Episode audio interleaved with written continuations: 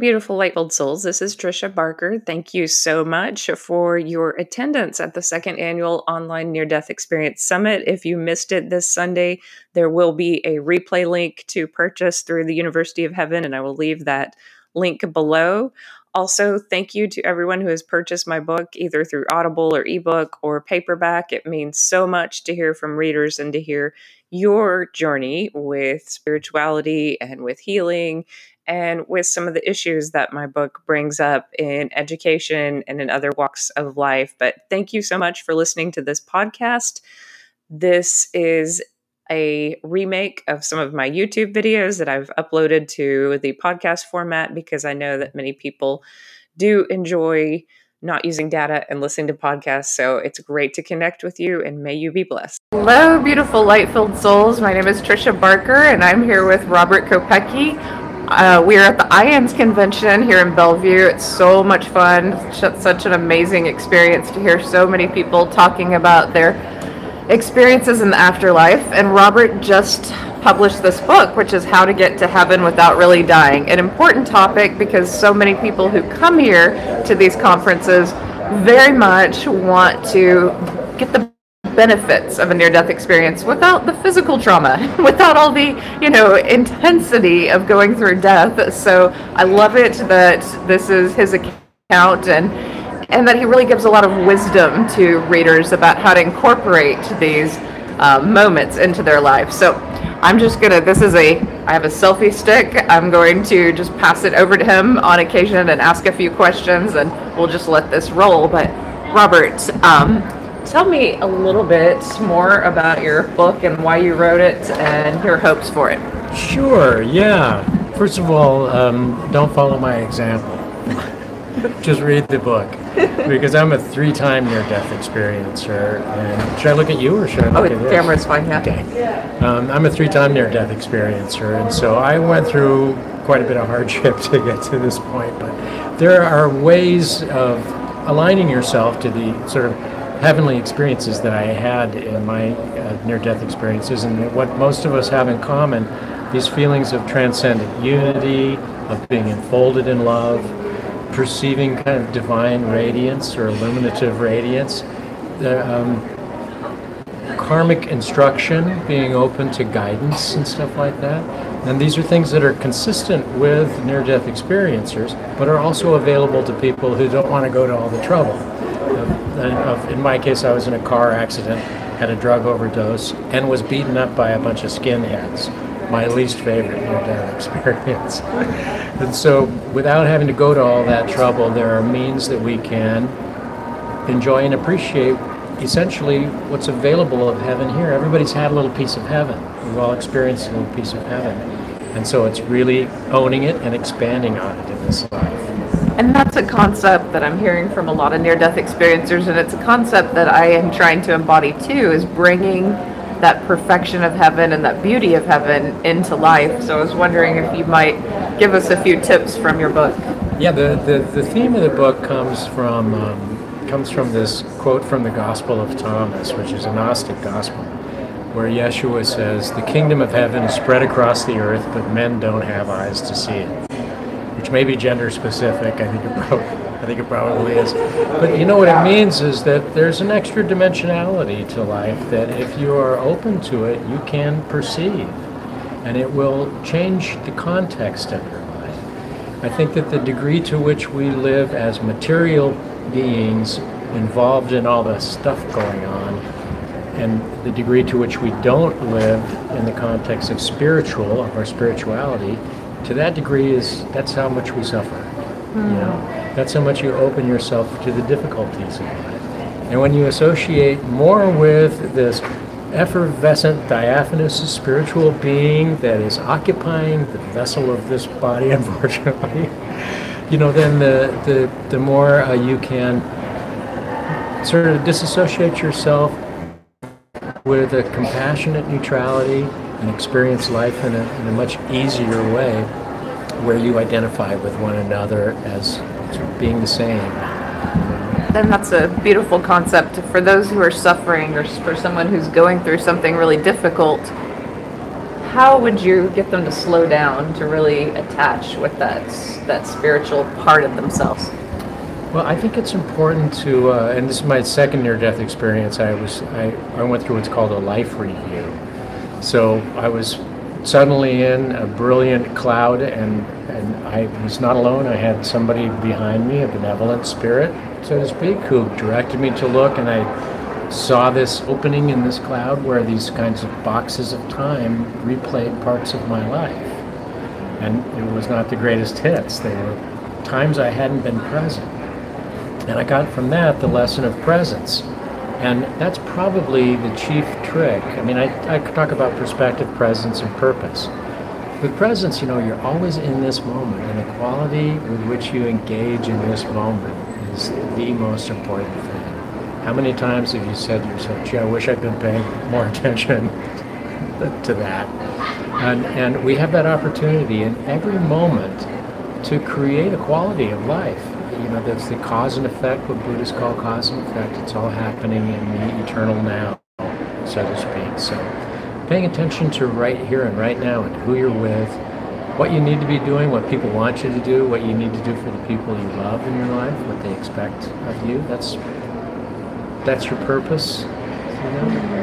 And then the perspective part of it is being able to kind of disassociate from the difficult aspects of being a human and relate yourself to the context of being a spiritual being. That gives you that perspective on life.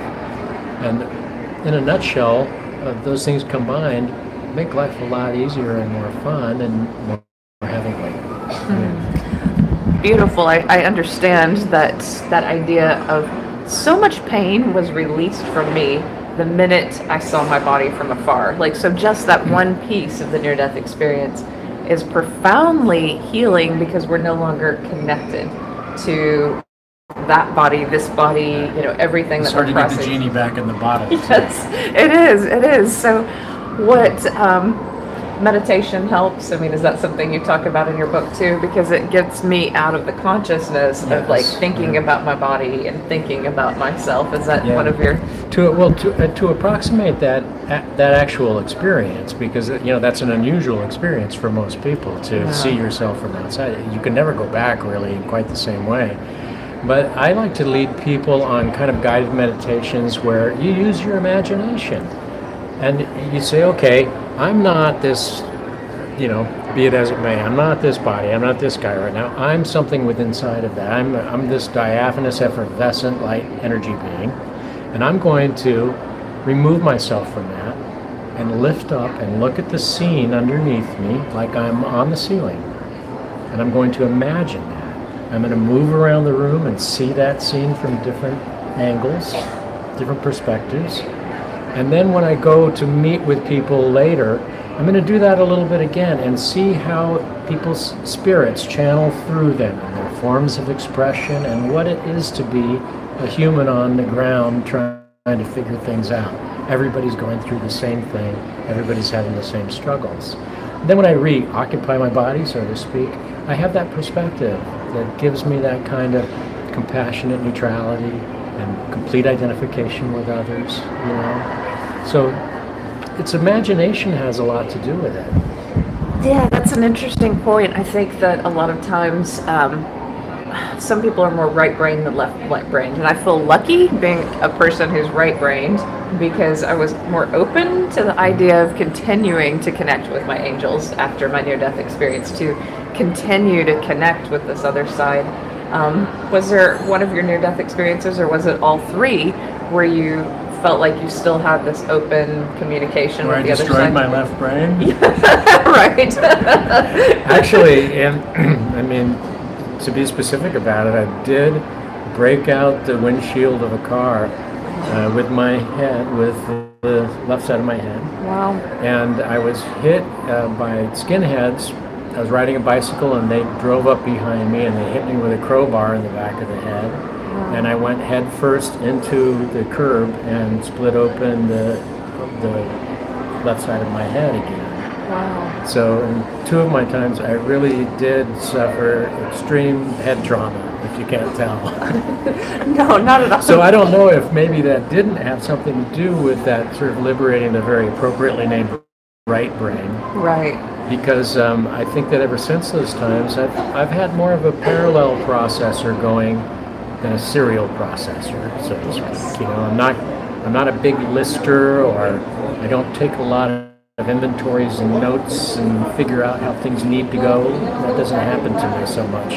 I'm more of a just letting it flow like it is, you know? Yes. And that's kind of the difference in experience, in life experience, between the two. Right, and I've noticed, I don't know if you feel this way, but I've talked with more people here at this conference about staying so in the moment that they're just open to divine guidance at all times. Do you feel like you're in that space where you're just living with divine guidance? Yes, I do, yeah, and I think I kind of got kicked into that space in many ways, which I don't recommend. However, the most powerful connections I've had in that sense have come through meditation. That really is the time when I have opened up to intuitive intelligence the most. When I escape or am able to come into some kind of control with my thinking, the mind, the ego mind that's always running a commentary, when I can push that aside and you say, I don't even want to think about that. That's what I'm talking about. You push that aside and then you occupy the empty space, whatever that is. And when you're in that stillness, you can start to get this intuitive intelligence coming in. And I know it's not me, because it's much smarter than I am. But so I developed faith in it, because when I practice that, when I exercise through meditation, opening that channel, I realize it's really there and it really is smarter than me and I really can rely on it. And then I hear Bad Bob over here, it's like, I don't want to listen to you anymore. I love what you said about it's so much smarter than you are, that divine intelligence. That was the first thing that I felt when I came back to my body. I was so pissed that I was like, yes, I remember her name, her body, I have to be in this form and experience this life. And I knew that I was so much smarter out there. I was connected to vast downloads of intelligence. I mean, God, you know, like there was God out there in that realm, and it was so boring to come back to me. But learning to access that healing, learning to access that knowledge, learning to access that, I think is what a lot of people go through. Did you have a process of learning to access these things? Yeah, I can't feel too sorry for you, because imagine having to come back into this. You know, that's a problem. But yes, and it wasn't easy. You know, I had near-death experiences during over about 15 years of my life, and it still took me like 10 years to get to the place where I was able to understand what they meant. And that was not an easy 10 years. There was a lot of struggle and difficulty, and I passed through what you'd call the dark night of the soul sort of thing, where just nothing worked at all. I wanted to commit suicide. I wanted to kill the part of myself that didn't work. So in order to get to heaven, there is a kind of death necessary. You do got to die to go to heaven. You have to kill the part of yourself that's not working very well. And that takes time. It takes a while. You have to open yourself up to sharing with people who've had experiences like you, who've suffered through hardship like you. You find a community. You know, it's like Buddhism. You find the Buddha, some kind of higher power or a source of devotion. You find the Dhamma, or the path, the rules, the principles. I say that it's kindness, humility, honesty, forgiveness, compassion, and service. Yes. And then you find the Sangha, or the fellowship, the group of people. And through those things, you'll be able to come to that kind of opening, that kind of extra-dimensional relationship to life that recontextualizes your life into a much more comfortable, easy, heavenly kind of existence. So I'm going to be like a lot of the people who are interested in your third near-death experience, and I do want to hear a little bit more about that one, mainly because I think we're living in kind of chaotic times, and there's a lot of hatred of people between groups, and I was wondering if you had any information about peace and how we get along, and, you know, especially after being the victim of a violent crime in that sense. Yeah. But if you could just tell me a little bit about your experience, and then the way that I tend to think of it, or that I find an appropriate metaphor, is to say that this is like a grade school with grades 1 through 6 going to at the school together at the same time. And it's usually the first graders or the second graders, and particularly the big bullies kids.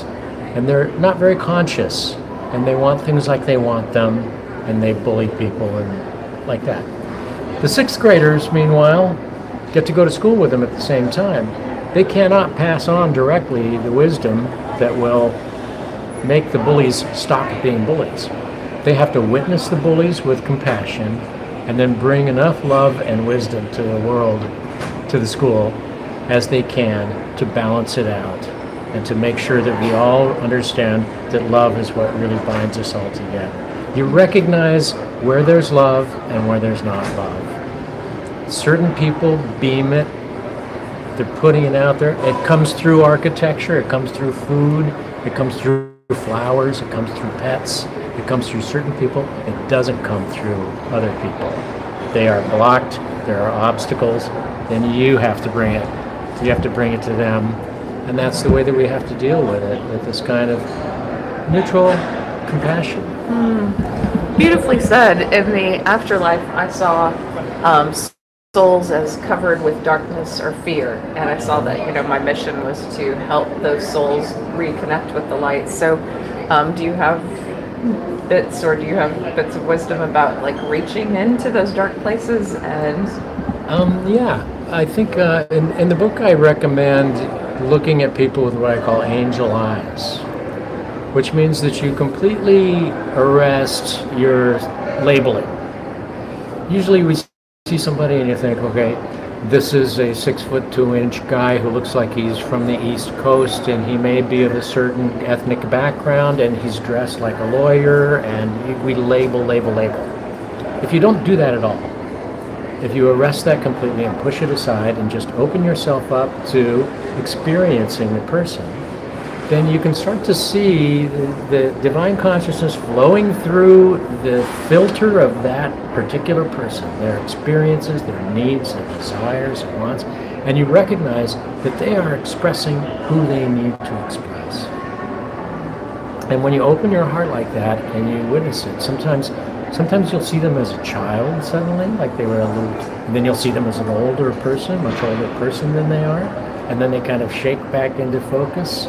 And you recognize that you think maybe they came from a small town, or that maybe they had trouble with their mother, and a lot of those kinds of intuitive things that come to you are accurate. They end up being accurate. So if you just open yourself up energetically that way and experience the other person as a reflection of yourself who needs to channel divine consciousness through their own particular filter, through the information that they are, that I am, that you are, then we recognize what we all have in common, that we are all the same person expressing ourselves through different forms. Mm. You know? So I have another question about that third near-death experience, though. What did you see and experience out of form? So what did you learn in that last near-death experience? Yeah, that's the one that I call the gift of purpose, because it was pretty... It's pretty explicit in that regard.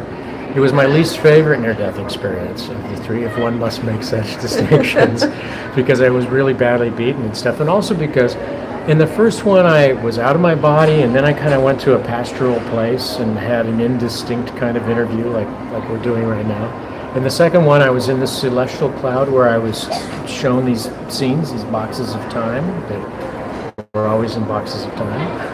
And the third one, I was in kind of a womb-like place. It was almost like being underground. I still felt wrapped in love and transcendently connected, the feelings I had in the first two. But I didn't want to go back to the world. It was like something terrible was going on in the other room, you know, out there. And they were telling me, you haven't done this right. You're not supposed to be here right now. You've got to go back.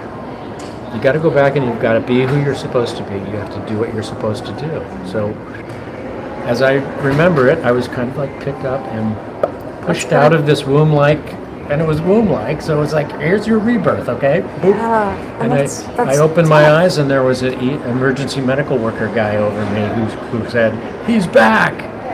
Wow, that's really tough. Like, do you feel though, like those messages a lot of times How many layers? Do you feel like there was more that was communicated to you about what you need to do? Yes, yeah. I mean, there's information, you know, I mean, we're talking about a pretty elaborate spiritual technology that's alive underneath the surface of this being, you know. It's a universal energy system, a matrix of profound illuminative intelligence, blah, blah, blah. But I think that I got a lot of information at a lot of different levels at that point. But the way, the takeaway from it was that I had always kind of imagined myself as being the movie star in sort of a blockbuster or a James Bond movie or something like that my ego created. And I discovered that the movie of my life is really more like kind of an intimate indie, sort of low budget. But it really finds a certain audience, and it speaks to a certain different definition of success that has to do with me being as authentically who I'm supposed to be. What do I love about life? Where's my passions? What are my passions? What do I do well? You know, I'm an artist, and so I followed that. What do people like you to do? What do people want you to do? What do the people in your life need you to do for them? And this gives you your purpose. It's right there in front of you.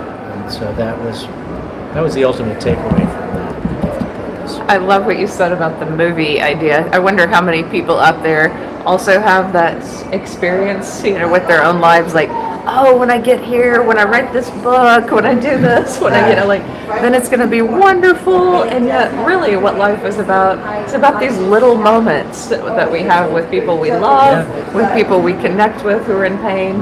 And it really is, like you said, a much more intimate thing. Like, your book may help someone from committing suicide. Your book, and that might be one of its biggest purposes, is someone across the world is holding this book, and you know, this video might reach someone who was just really down and they watch it, and if one person got something from it, then it's worth it, you know. And we think it's going to be grand, and it's really so intimate. And there aren't that many movie stars, really, with 7 billion people. It may be just as simple as, you know, showing up for your parents when they're aged. Or holding somebody's hand, holding a friend's hand when they're in a moment of need. Yeah.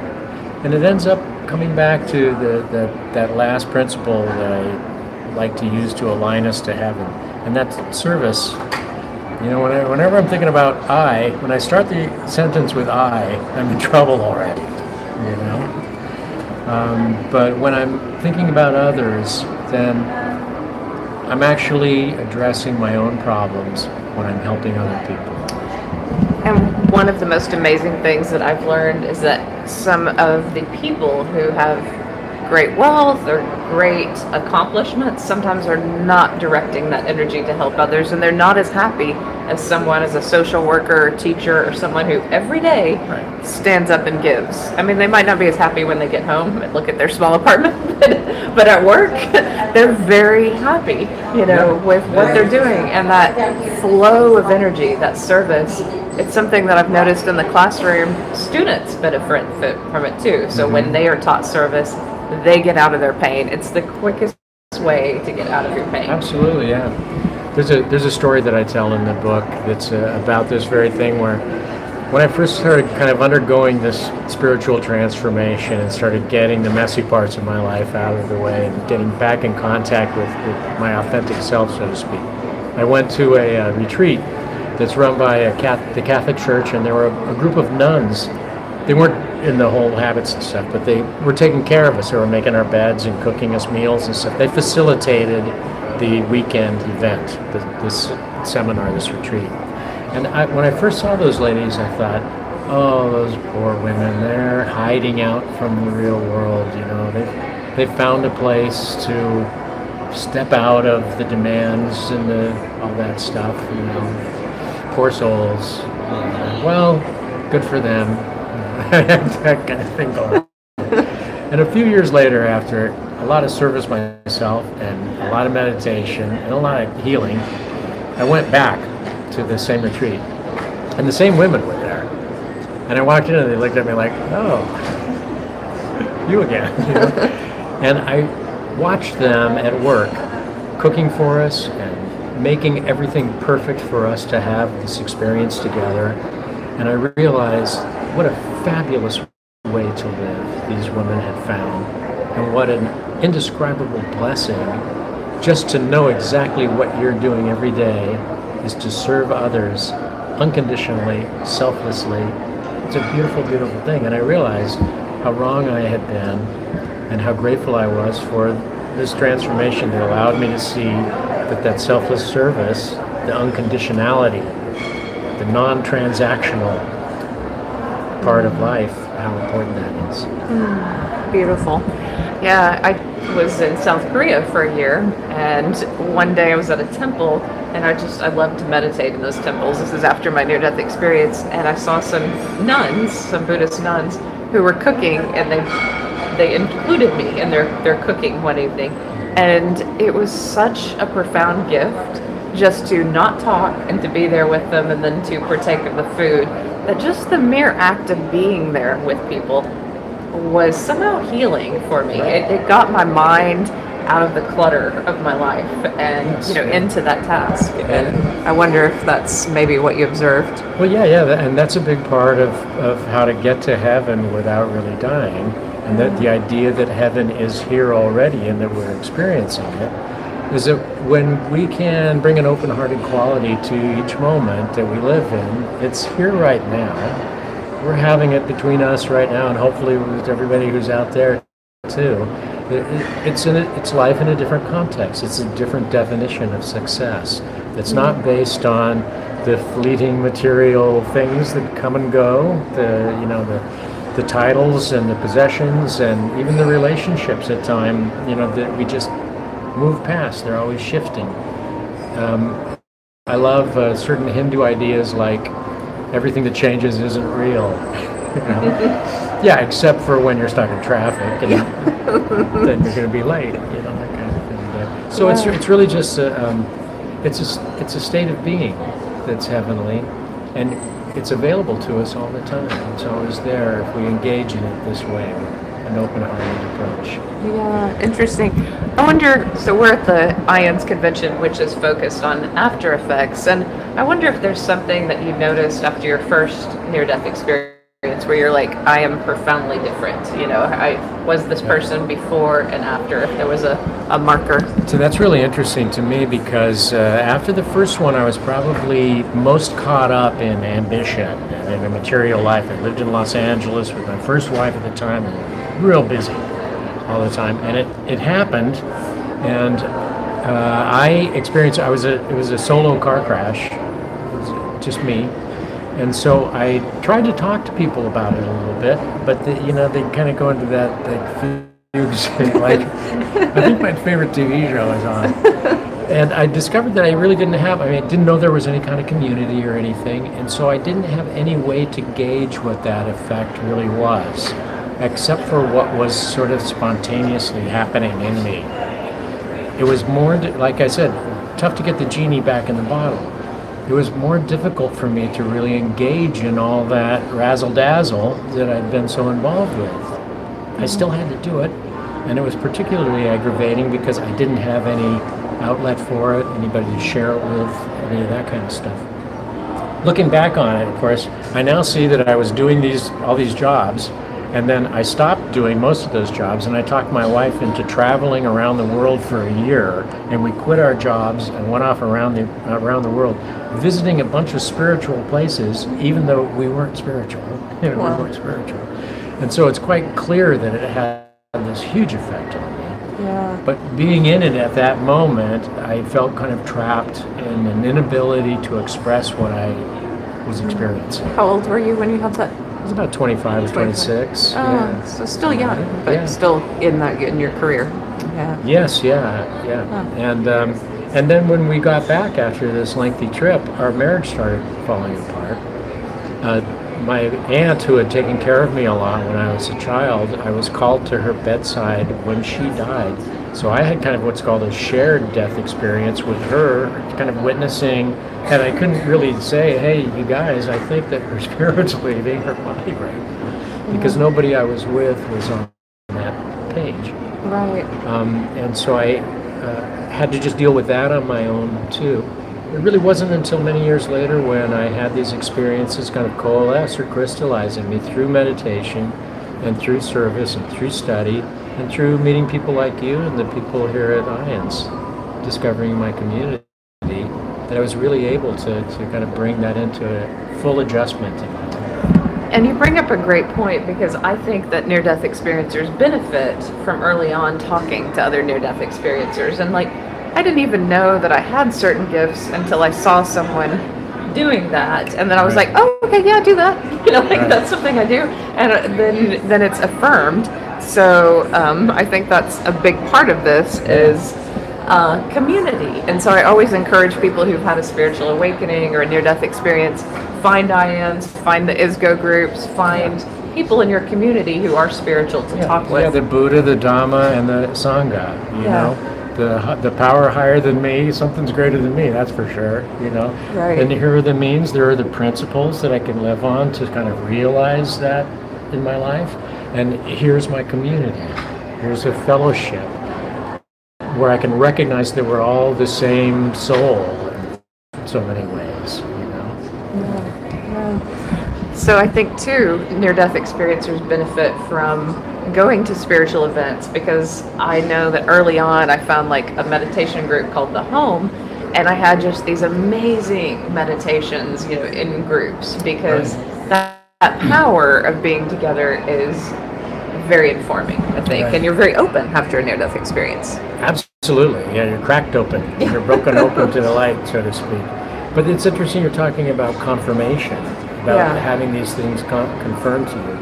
And for skeptics out there, which I understand because I was one myself for a very, very long time, first of all, we are on a planet in outer space, right? So that's pretty peculiar to start with, and fairly magical and amazing. Anything after that is sort of gravy. Yeah. But also there's a mountain of evidence of all of this stuff, and when you come to something like IONS, like an IONS conference, or many other spiritual conferences or collections around the country, you'll find that it's almost better documented than anything else, because it's suppressed, fearfully suppressed by the mainstream, who's afraid of empowering people too much.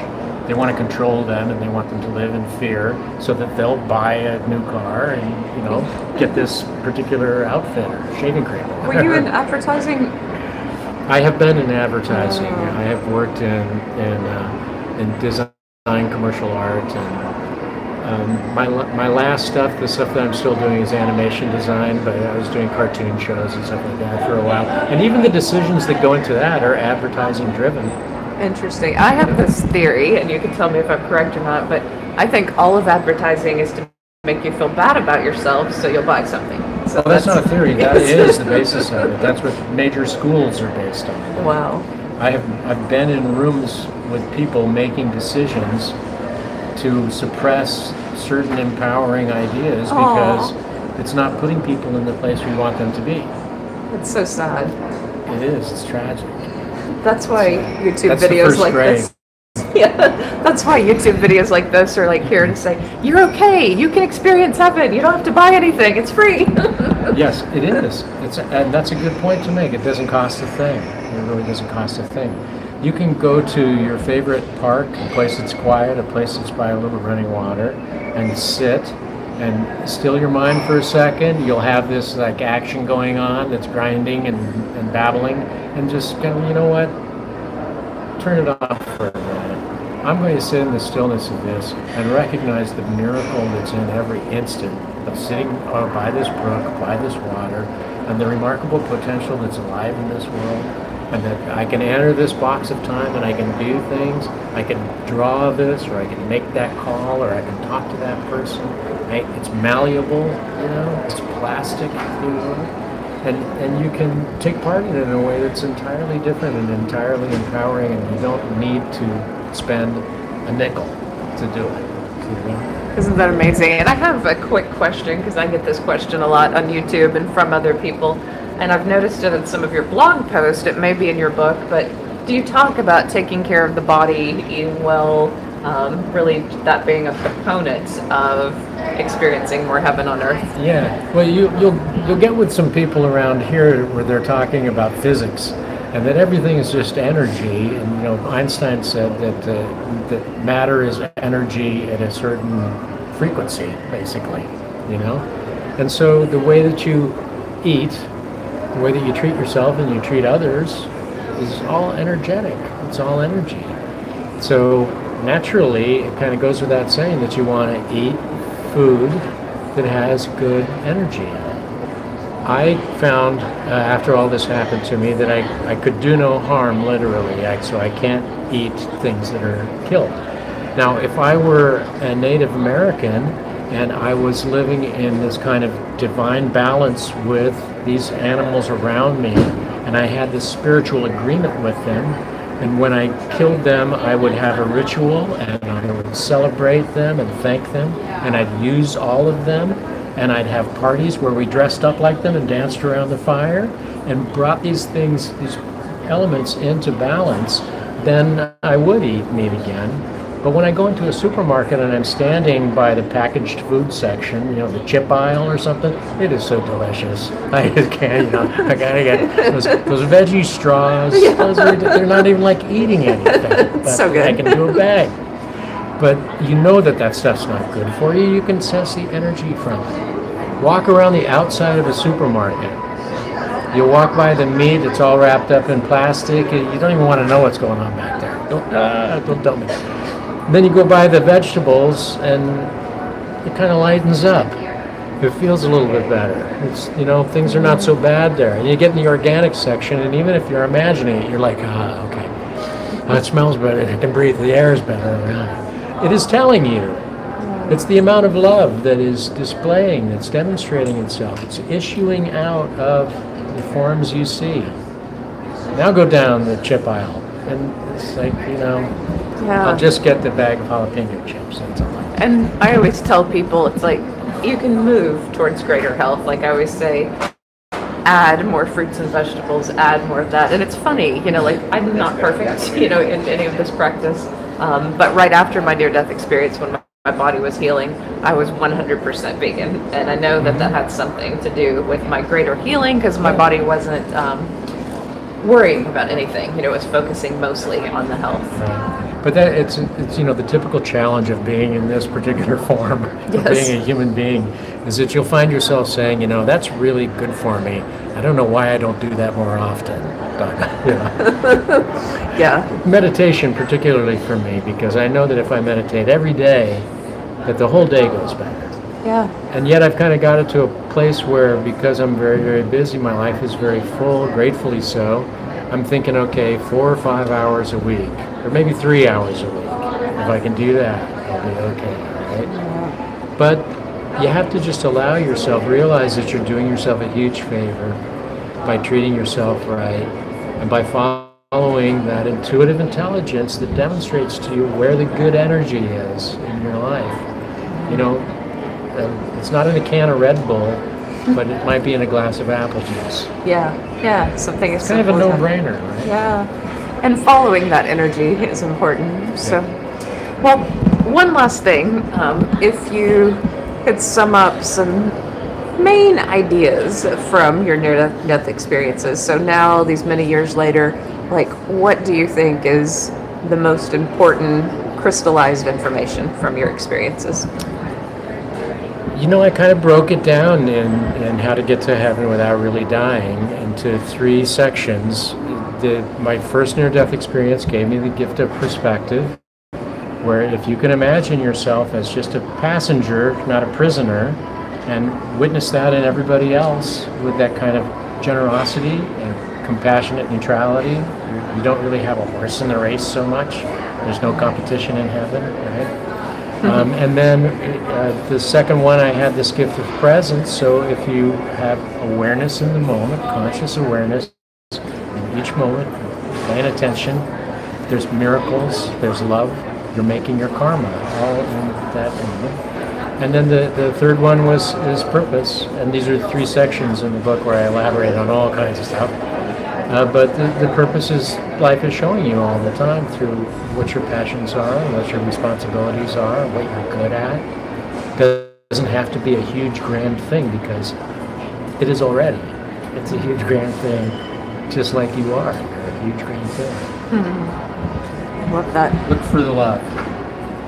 Yes. Yes.